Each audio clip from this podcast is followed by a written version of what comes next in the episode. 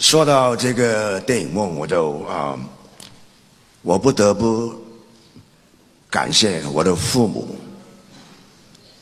我是广西人，但是啊，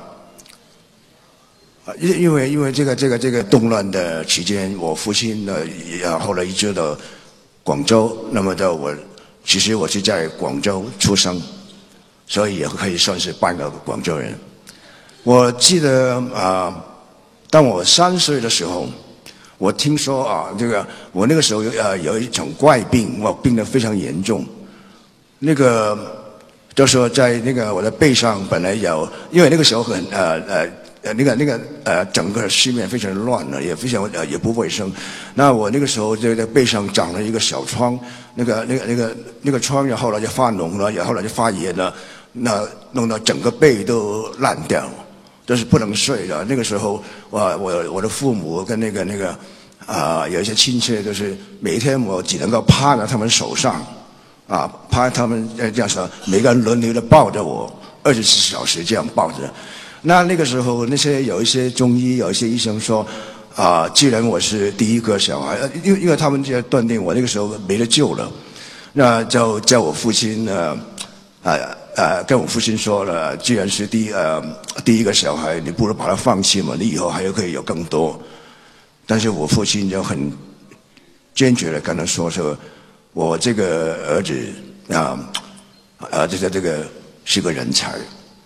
还有他是我的儿子，我绝对不会放弃的。于是他变卖一切，倾家呃呃这个那个把家里所有都变卖了。就另外请一个呃比较有名的一个一个西医，就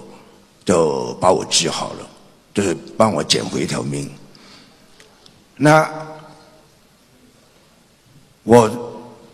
我永远都记住啊，就所以我凡是看到一个“三”字，就想到我三岁的时候，就会想到我父亲，也会。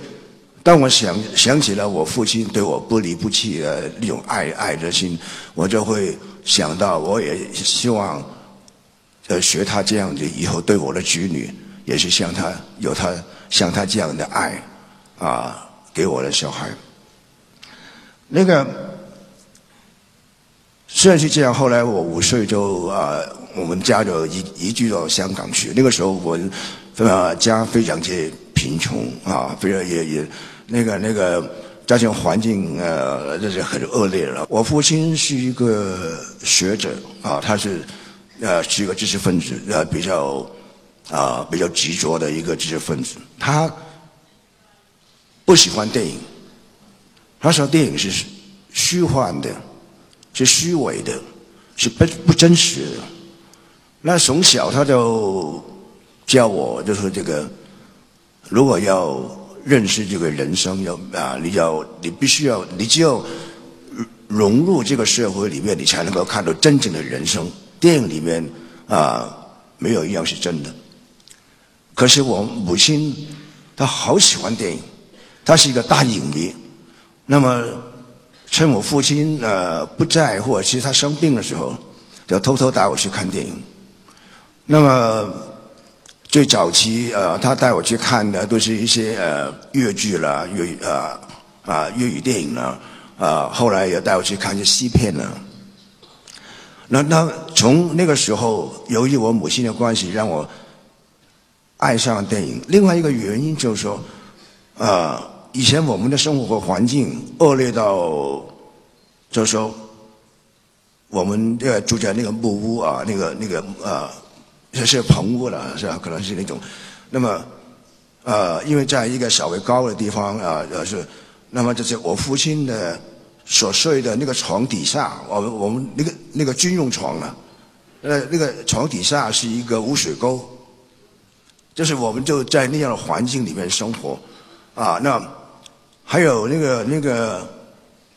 在那个年代，在那种呃区域，你只有两条路可以走。要么是做坏人，要么是做好人。那个时候，我们的那个那个邻居那些都是有有有毒贩啦，有流氓啦，有帮派啦，也有那个啊啊妓女啦，就是这个是是那样的环境。啊，所以我每天都几乎要面对那些流氓，我啊几乎每天都要反抗，都要打架，因为他们可能是要逼我加入他们的帮会。那个时候就是我有一个好父亲，他就把做人的道理，呃，做人要坚强，啊，做人要有骨气，要呃。做人要重朋友、重承诺，不怕任何的艰艰难，都要勇敢的活下去。所以就是我那个时候每天差不多一一睡起来，就也一定要拿一块砖头或者是拿一个棒子，用来保护我自己。只要我一走出这个巷子，就一定会遭到埋伏，一定会就被打，每天都被打得头破血血流的啊。有的时候还呃打到打打到最后，到我五六岁的时候，有一次被打到被人家泼那个硝酸，泼我脸上，还好我用手挡住，还好我那个我母亲发现，跟那邻居发现，就把我呃抱起来，就把我的头呃就呃就是呃呃震到那个水啊水缸里面消消解那个硝酸，所以没有被毁容就是那。后来就是这，因为我父亲教我做人道理，妈妈带我去跟人听，所以我要很多时候我要打架，打完架之后，或是我啊，就是这个我当我嘴上，当我很失落，当我是啊要哭的时候，我就跑到电影院去，跑到电影院去，在电影院里面，我找到我的天堂，我找到我的世界，我找到那个人间的美，因为我小的时候最喜欢看的是歌舞片。啊，好莱坞的歌舞片啊，那个时候呃，像那个《鹿野仙踪》是我第一部看的歌舞片，我就觉得让我感觉到从歌舞片里面让我感觉到人生还是美美丽的，这个世界还是有好人的。啊。那么这个这个还有这个，我喜欢里面的歌，那些歌声给我很大的安慰。所以说，我以前年少的时候受歌舞片的影响很大。大家也可以发现，我拍动作戏的时候，有美国的影评，有外国的影评人就说，我的动作设计像一场像一场一场的芭蕾，也很像也很像一段一段的歌舞。我就是从歌舞片里面取得了很多的灵感。其实我拍动作戏的时候，我没有学过功夫，我也不会打架啊，我也 我也我也没有就是说这个呃打过人，我也没有拿过枪。但是我是用歌舞片的原理来拍我的动作，来设计我的动作。那后来啊，以前小的时候看看电影太喜爱电影了，我那个那个那个那个那个，以前呢我们呢呃剧的那个呃区域呢，看电影的时候小孩是免费的，小孩是可以随着呃家长进去，一进到呃戏院里面呢就坐在他们腿上。啊，看或者是这个找一些空位置看，或者是趴在地上看。那有的时候父父母没有办法带我们去的时候，有的时候我们的一群小孩都在围在这个啊电影院外面，就要求人家，他说呃求人家带我们进去啊，就是说这个这个这个呃，就是说呃你。你你就跟那个那个呃那个那个那个呃守门的说我是你的儿子啊怎么样啊啊带进去，通常有好心的人把我们带进去以后，那我们就躲在那个那个那个椅子底下来看，或者是在那个那个厕所门门缝里面看，因为这个如果一被发现的话，被那个查票的发现的话，就被打出去了。那有好几次就说这个，但是我那个时候虽然是这样。我那个时候很喜欢看超等，什么超等是叫楼上啊，那个那个最贵的那个那个那个那个呃座位了，因为在在那边看啊，好像很舒服啊。有一次我就呃求一些呃啊一个一个一个大人带我进去，后来那个时候我背着我小弟弟啊，我弟弟还是那个婴儿时候，我背着他，那配合他的时候呢，就跟那个人进去，忽然间就被那个查票的发现了啊，因为那个超等在楼上，我们走楼梯上去。一被发现的时候，就说他问啊，你你你干什么？我说他是我爸爸。他说他是你爸爸，怎么你两个都不像的？然后呢，就一抓着我，呢就砰给我一拳打了。一打呢，我就连我弟弟呢就滚上楼梯了。那滚上楼梯，的头也破了。头破了，我还是跑跑到那个戏院门外。那个时候的戏院不是那么那么那么呃，的都是蛮残破的。我就从戏院外面的门缝那边继续看电影，一边流呃头流血，一边看电影。打架斗殴，这对于年少的吴宇森来说是家常便饭。但尽管如此，他对电影的热爱却始终没有减少。那个年代的香港没有专业的电影学院，吴宇森就去图书馆看国外的影评，通过看书来自学电影的拍摄技巧，并且在充当临时演员期间，他认识了七十年代香港影坛最有影响力的人物张彻。之后就是说这个，呃，那个时候太迷电影了。大家可能不知道，我第一个第一份职业就是说我当我十一二岁的时候，就是这个我第一份职业就是做临时演员，因为我们在当时在找临时演员都是在贫民区呢。那我太喜欢电影了，就是呃被呃呃这这这被抓去当临时演员。我记得我第一个戏是呃演那个胡金铨导演的，他第一部戏叫《大地儿女》。那对儿女是是一个抗日啊抗日电影，那我就扮演那个死的日本兵。那个时候我大概，然后到中学的时候呢，就要参演那个啊话剧啊，那个做呃舞台演员啊，做那个舞台剧演员。那么后来参加那个那个那个很呃热爱电影，就是这个呃。参演舞台剧，做演员，也做导演，也做编剧啊，也做灯光，也什么都做。所以，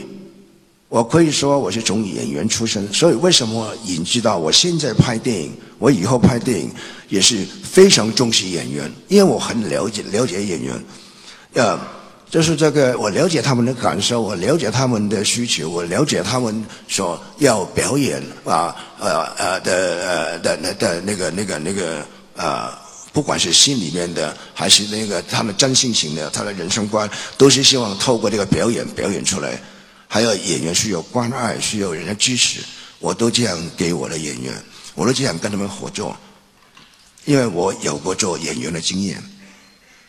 那六十年代呢，我认识的那个时候，我们家也是很穷啊，还有在香港是没有电影学院的，没有电影学院呢，就啊，只能够靠自己学电影。那个时候，我们有一群年年轻朋友，他们呢都是我们大家都热爱电影，然后他们就把外国的电影理论啊，那个那个那个外国的影评、外国的重要的电影人啊、电影大师啊，他们的那个呃呃那呃所写的文章啊，那些那那些那呃都都通通翻译出在那个报刊上发表。我们那个时候啊，就是靠看他们，要看靠。看外国电影，呃呃，靠看电影，看看那个外国的呃电影评论，在在啊，还在在图书馆里面找一些啊电影书来看，就在找一些哲学关于这个美术和艺术的书来看，就是这样，就是自己啊从各方面来自己学电影。那那个时候也跟呃啊几个，我们大概是香港第一批年轻人就。啊，开始拍所谓实验电影，大家拍一些小短片，啊，那个就啊，就是这个啊，那个那个那个有些的时候实实验一些技巧，或者是一个利用那个影像来表达一个故事，利用短短的的几分钟啊，或者那个时候就大家都就要要去到处去打工啊，赚钱啊，谁赚了几块钱啊，他就是制片。啊，然后就谁写了一个呃那个故事，他就是编剧，然后然后就是我们找另外一个导演，就大家自己拍。那个时候的啊，实验的很多东西啊，让我学的最多的是从那个剪接方面啊，剪接了啊，然后到拍摄了，然后到导演了这样。好了，这个这个这个，在六十年代我们也很受欧洲的，尤其是法国的那些那些啊新浪潮啊导演的影响。就是这个呃，像那个方什么楚夫那个高达了，像他们那个那个，他们是第一批啊，就是这个啊电影人，就是这个呃呃知识分子，那么那么就他们都是反抗那个那个摄影棚的制度，他们是第一批就拿着摄影机在街上拍自己的电影。那那个时候我们也学了他们，就说呃，但是我那个时候我们香港那个时候啊没有所谓呃年轻导演的，在六十年代七十年代那个时候最年轻的导演是四十五岁，七十五岁能够当导演已经是大新闻了，所以说我那个时候感我没有感觉到有能够做导演的希望，我希望能够呃将来啊在电影里面。能够做一个剪接，做一个摄影师，做一个呃美工就好了。只要参与呃做电影就好了，没有想望做呃做做导演，所以只能够拍一些小短片。那后来，当我呃还有就是我们因为是所谓属于文艺青年了，文艺青年呢就是啊没有办法进电影圈。如果你没有任何关系的话，你是没有办法进电影圈的。那个时候还是学徒制。所谓学徒制是说，你从小要跟一个师，你任何任何事业、任何事、任何工作都要跟一个师傅。就是说，那个师傅是做灯泡的，你就从小就跟他做灯泡，你到到呃将来呃呃年年长的时候还是做灯泡。那么就所以说啊，就说这个这个我们没也没有那个呃片场的经验，就是这个啊那个那个年代就是说。如果你要做导演的话，你先做十五年的长记，才能够升副导演。啊，升了副导演做了十五到二十年，才能够有机会升做导演。所以那个时候平均的导演年龄就从五十几岁到七十岁左右。那么，所以说那个时候就后来就因为我很崇拜张彻导演，后来我就跟着他做副导演。这里有那个时候，呃，是因为。呃，到六十年代末，有一些从外国从从意大利学电影回来的一些呃制片公司的老板啊，开始啊招请我们这些所谓文艺青年进电影圈。我有一些朋友被啊聘请做编剧，或者做场记、做副导演。什么？我后来认识了张弛导演，因为我很喜欢他的那种他那种阳刚电影。啊，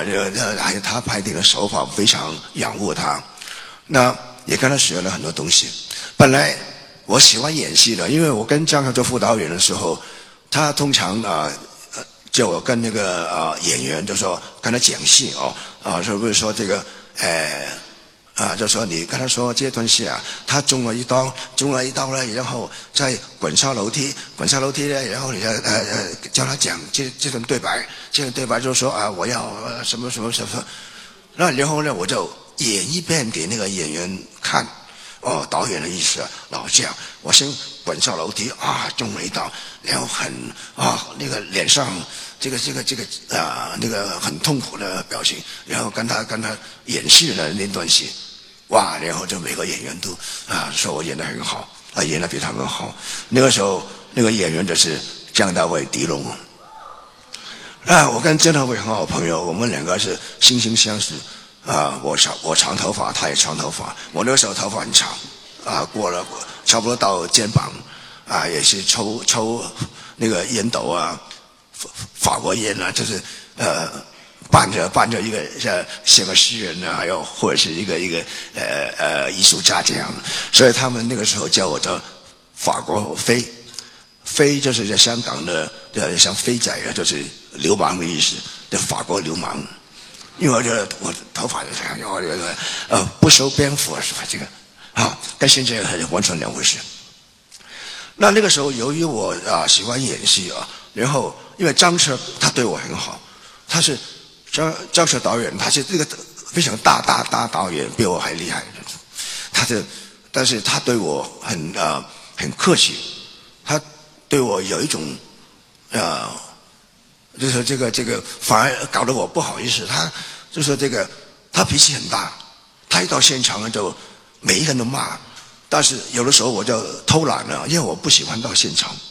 我喜欢。帮他在做幕后工作，我喜欢帮他呃去剪片子，啊，帮他顺理他的片子。我喜欢在剪辑室里面待，啊，然后当他在现场一发脾气的时候，马上有人打电话给我，喂，赶快来，赶快来，呃呃呃，不要了，这这个呃叫我去救驾了。只要我一到现场，他马上笑了，哎，雨生啊，过来过来什么什么，然后就跟我一起吃饭啊，呃，跟我一起那个那个那个，呃，就马上就就就就就不发脾气了。那那他好像他对我有呃某种了解。那么当他要开拍一部电影，有一部电影呢就叫《年轻人》，那个年轻人那个时候呢就需要一个第三男主角，那个时候男主角是姜大卫、狄龙，还有陈观泰什么的，需要一个人来演反派。那么姜大卫、狄龙呢就极力推荐我，就给张彻就说这个呃希望由我来演。那个时候呢，姜大卫、狄龙、陈观泰是。张彻的三个干儿子，人家就这样这样称呼他们了。他说我可以做第四个干儿子，他让我那个 那个时候，那那么那么姜大卫顶多为了说服他，就是接请了摄影师，租了摄影棚，找了化妆，就是希望帮我试镜拍一段戏让张彻看，就说这个啊，就说这个这个呃呃那个那个那个剧本都给了我了，那大家都通通准备好了。那个这个在那个邵氏那个那个制片厂都准备好的时候，第二天准备要拍了，张彻就阻止了。张彻不让他们这样做，他说这个他们呃呃就说这个为什么？然后张彻跟他们说，吴宇森还是不要做演员，他适合做导演。那后来就是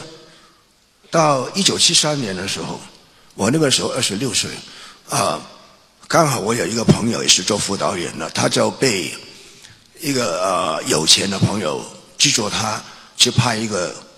啊小呃独立制片的制作一个电影，但是我那个朋友因为他不会导演，所以他找我一起做联合导演。那个时候我们连睡觉的地方都没有，那个时候我睡的就是在一些朋友打工的一些呃啊电影公司的办公室啊，白天他们有人上班的时候我就。呃，跑出去，然后等他们下班以后，然后再再再进他们的办公室，睡在那个沙发上，这样。那后来连睡的地方都没有，但是后来，这是我想啊尝试一下，然后就后来就啊跟他一起联合导演的那个戏，那个戏第一个戏叫《过客》，后来啊改了名字叫《铁汉柔情》。那那个那个电影啊是一个功夫片，功夫片。里面有一些爱情的部分啊，那个那个呃呃那个那个部分，那个时候流行的电影就是啊功夫啊呃呃那个时候流行的电影用语的这个呃流行电影就是个拳头与枕头，拳头就是功夫啊，枕头就是色情啊，这是流行这两种类型的电影。那我就要拍功夫啊，那这个拍功夫的时候已经到末末期了。那么我就用呃呃张彻的编剧倪匡啊写一个剧本，然后就拍了那个所谓那个第一部的作品啊，成本很低的那个。后来那个电电影居然不通过了，不通过呃也不能上映，因为是暴力问题啊，暴力问题了，还有一些问题是说啊那个时候我们可能因为那个时候香港的治安的呃风气蛮不好的呃。呃，做什么事情都要送礼的，送礼了，说就可能我们没有送礼了，我也太太穷啊。那个那个呃，也是另外一回事。那后来那个戏不通过之后，就全垮了，那个老板也亏了，我那个朋友也当不成一个那个制片家了。那这个后来那个戏就卖了给嘉禾公司，那嘉禾公司那个老板居然喜欢，然后。卖了给他们，呃，就是这个这个卖了给他们之后，忽然间有一天，我接到那个老板何冠昌先生，啊，那个他何冠昌跟那个周文怀先生两个人呃那个主持这个嘉豪公司，嘉豪公司就是呃拍一系列的李小龙的电影的那个公司。那后来他们请我进去，何冠昌先生他就跟我见面谈话，他说。还没几句，他从那个抽屉拿了一个合约出来，那个合约就是他说呃，吴宇森，这个是三年的基本导演合约，你就签了吧。那我就很惊讶，我说哇，要是有三年的合约啊啊啊，一年拍一部戏到两部戏的，每个月多少钱？哇，那个时候是非常的震惊。那我说呃，这个这个你。为什么会喜欢这个戏？因为这个戏呃，对很多人来讲只是一个功夫片。他说他最喜欢我里面所拍摄的关于感情的部分。后来这样就就一直下来就呃就在嘉豪公司做了十年啊，头十年是拍了喜剧，虽然是没有拍到我那个那个最呃想忘了拍的电影，后来就一路就很顺利的。最后在呃八十年代第二个十年，哦，终于这个我啊磨练了很多的机会啊，那个那个那个那个电影的知识，那么我们就会就非常啊幸运。我从小到大都是能够遇到非常要好的朋友。在八十年代啊七十年代末，我认识了徐克。那认识徐克的时候，在他最最不得意的时候，我曾经推荐过他，帮帮帮助过他，让他有机会拍摄出他自己心目中的电影啊，也也最卖座的电影。后来这他又拿了奖。然后到我最不得意的时候，在一九八五年、八四年，我最不得意的时候，他回过来帮我。我们有一份惺惺相惜的激情。那那那个嗯啊啊。我们呃都喜欢，都很想重拍一个电影叫《英雄本色》，那就是那个后来在很多人说我落伍了，在不能再拍电影的时候，他支持我，支持我让我去指导这个《英雄本色》，他来做监制，他来啊啊这个这个这个这个找基金这样，然后。英雄本身后来就变成了一个传奇，那个不光是打破了那个那个香港那个那个中西片啊啊那个历史的那个票房记录，同时同时也改变了我。啊，好莱坞让我最感动的是能够跟几个有名的演员合作，像 John Travolta、Nicolas Cage 啊、Tom Cruise 啊他们啊跟他们合作啊那个他们。对我都非常的支持，也非常的客气，也不会因为我那个破英语会对我有任何的轻视什么什么。他们很反而是对我啊非常的尊重，非常的礼貌。那拍戏跟他们拍戏有一样让我感触的就是这个，我发现你越是大明星就越谦虚，越是年轻的那些反而是比较麻烦一点。那那个。我跟当我跟那个专厨部的有一些拍戏的时候啊，拍那个变脸的时候，那时候，因为他啊有一场那个感情戏，那场感情戏是他跟他太太两个人都非常呃伤心，因为他的那个那个唯一的儿子的就就就被被杀了，然后就两个人本来是那个在一个非常哀伤的那个阶段啊。那么他们演那段戏的时候，我呃呃我我我不喜欢排练那什么什么，然后。一拍了一遍，我就说 OK 了，我们就跟着拍呃另外一个镜头。他就跟我说：“这个导演，你觉得是真的是一条就可以了吗？”他说：“这个影片公司给我很多钱了，我可以演三十遍、演五十遍都可以。但是我说我只有一遍就可以了，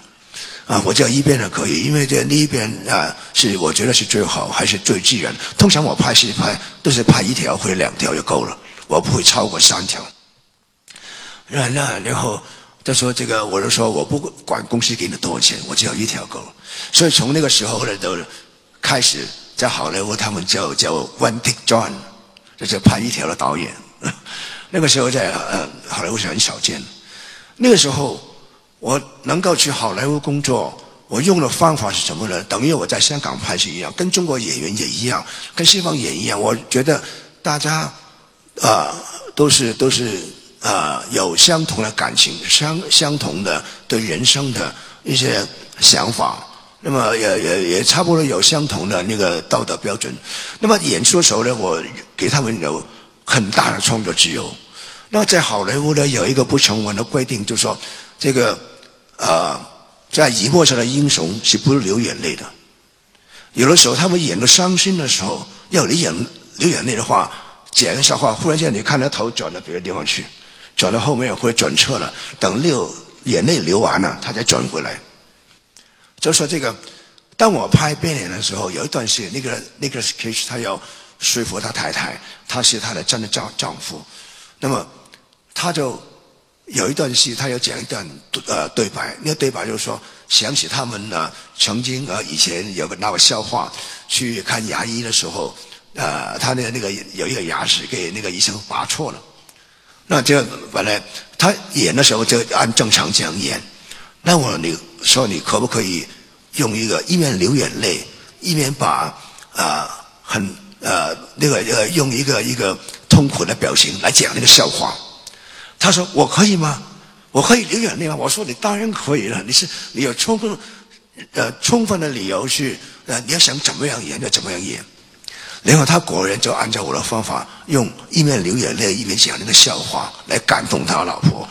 他演出来以后，我让他做一个选择。啊，一个没有流流眼泪的是一般的演法，一个啊流眼泪的，他最后选择了的流眼泪那个镜头，而那个镜头也感动了很多的观众。所以好莱坞工作有的时候就是这个，还有一样，我虽然是我这这时间是蛮紧迫，但是这我还要讲一样，就是说啊，那个变脸有一样实验证明了一些事情，就说以往的电影圈以为是动作片。才是世界性的，中国人拍的动作片才是国际市场，才才能啊，才能打开国际市场。那后来我们拍《变脸》的时候，那个那个也做了很多很那个蛮大的实验，就说把一个动作片拍得很感性，啊啊那个那个，那最后一场戏，啊本来的原来剧本就说那个英雄把那个坏人打。打死了以后，那个坏人留下了一个小儿子。那原来剧本是他要把那个小儿子带回家，跟他自己的家人一家团圆。但是那个时候，那个呃，影片公司不主张我，不主张我这样拍。他说：“这个可能我们来自不同的文化背景，啊，就说他说在美国的。”看动作片的观众是不会希望、不会喜欢他们的英雄把坏人的小孩带回家的。那我说这个不是文化的问题，我说这个是人性的问题。我说这个如果这个英雄把那个小孩，他是应该要把他带回家，带回家修养他。我说这个都是呃表示他有一份爱心。但是这个小孩应该有人照顾的。他说不赞成我这样做，所以就说这个。啊，本来的结尾呢，只只有他自己回家，没有哪个小孩。然后通常那个大片呢，都在那个戏院啊做一些试验场，试验场呢就交给一些调查公司，通常呢就在啊啊剪一个临时的版本，呃临时的配乐音乐，然后呢就在街上找观众进去看，看了以后他们就填那个表，填表呢就是。啊，就是你的剧情，呃呃，你明不明白那个故事呢？你最喜欢的是什么？不喜欢的什么？那个演员演出怎么样？呢？什么什么？他们都写了很多这个意见。但是，如果大家看看那个总分数，如果啊，那个总分数大概啊累积起来有六十分的话，证明这个是普遍受欢迎。如果低过六六十分的话，就要检讨，就要重拍，就要改改戏了。那。后来我们的看的时候，那个所有老板、演员、呃呃制作单位都去看，但观众反应明明是好的，但是最后的分数只有三十三分，算身份，然后大家都很奇怪，都很纳闷，然后就，但是又又看那个调查表，就发现有大部分的观众，超过百分之六十的观众就问，为什么这个小孩到最后没有人照顾？为什么这个英雄不把这个小孩带回家？然后那些老板呢就哇，那个时候就恍然大悟，就马上跟我道歉，他说：“导演还是你对了。”就马上第二天叫我补拍，补拍那个庄主妇呢，最后把那个小孩只补拍两个镜头带回家，跟他老婆女儿啊啊团圆，要介绍这个小男孩，然后把他整理好，再做一个试验场。马上那天晚上得的分数是八十八分，所以说。那个时候我说，我们啊，不管我是中国人，你们美国人，但是我们的文化是相通的，有很多人是相通的，这个是人性的问题。所以这就就后来证明，就是说，一个好的人性化的电影也是啊，那个呃世界性的电影。我们看很多戏片，感人的戏片都很感动。他们看我们中国人的所拍的那个那些感情故事，也一样会被感动。那《太平轮》也是我拍那部电影以来，我也希望能够啊是一个达到国际性人性化的一个史诗片的爱情故事。我一直想拍那个爱情故事很久，那只是以前呢没有机会。以前当我的戏大片被卖座以后，就被奠定为大片导演。一些比较文艺的或者呃呃那个爱情的或者小剧作的，反而找不到投资。所以我这个戏啊啊自己拍的也蛮呃满意啊，就是对我最感激的是所有演员。啊，张继宇、呃，黄晓明、金城武、宋慧乔，任何佟大为，任何人都每每一位呃参与演出这个戏的演员，都是啊投进了他们的心力，用他们的真性情、真感情来拍这个戏，还有那个做的非常精彩的演出。这个戏在我啊电影生涯里面是值得我啊纪念的一个电影，就是当然呢我。拍电影，我说啊，我喜欢啊宣宣扬我自己，我也希望大家能够啊会喜欢看这个电影，尤其是欣赏所有演员的演出，还有这个戏也证明了，我我我你戏里面大量的电影特技都是在国内做的，对吧，我我们的拍电影的技术有很多年轻人啊。他们做的非常好，很多技术性啊，这个呃，这个特技方面啊，在那个那个那个啊，这个那个我们在难度最高的一个一个啊那个传染的场面，都有他们参与，有他们创作。所以说，这个这个虽然是这个这个呃拍戏的过程非常艰苦，但是还是希望大家能够喜欢。我今天就是我呃一生人呢，我就能够有今天，我感谢好多人，好多人啊，除了我的呃朋友，我的父母，那也感谢有电影这种表达工具，因为我啊以前本来想做一个诗人，结果写的诗我自己都看不懂，后来觉得是还是用电影来写诗吧。所以说，用电影来写诗，呃，仅仅是因为我喜欢浪漫，我很希望跟大家一起浪漫。谢谢大家，祝。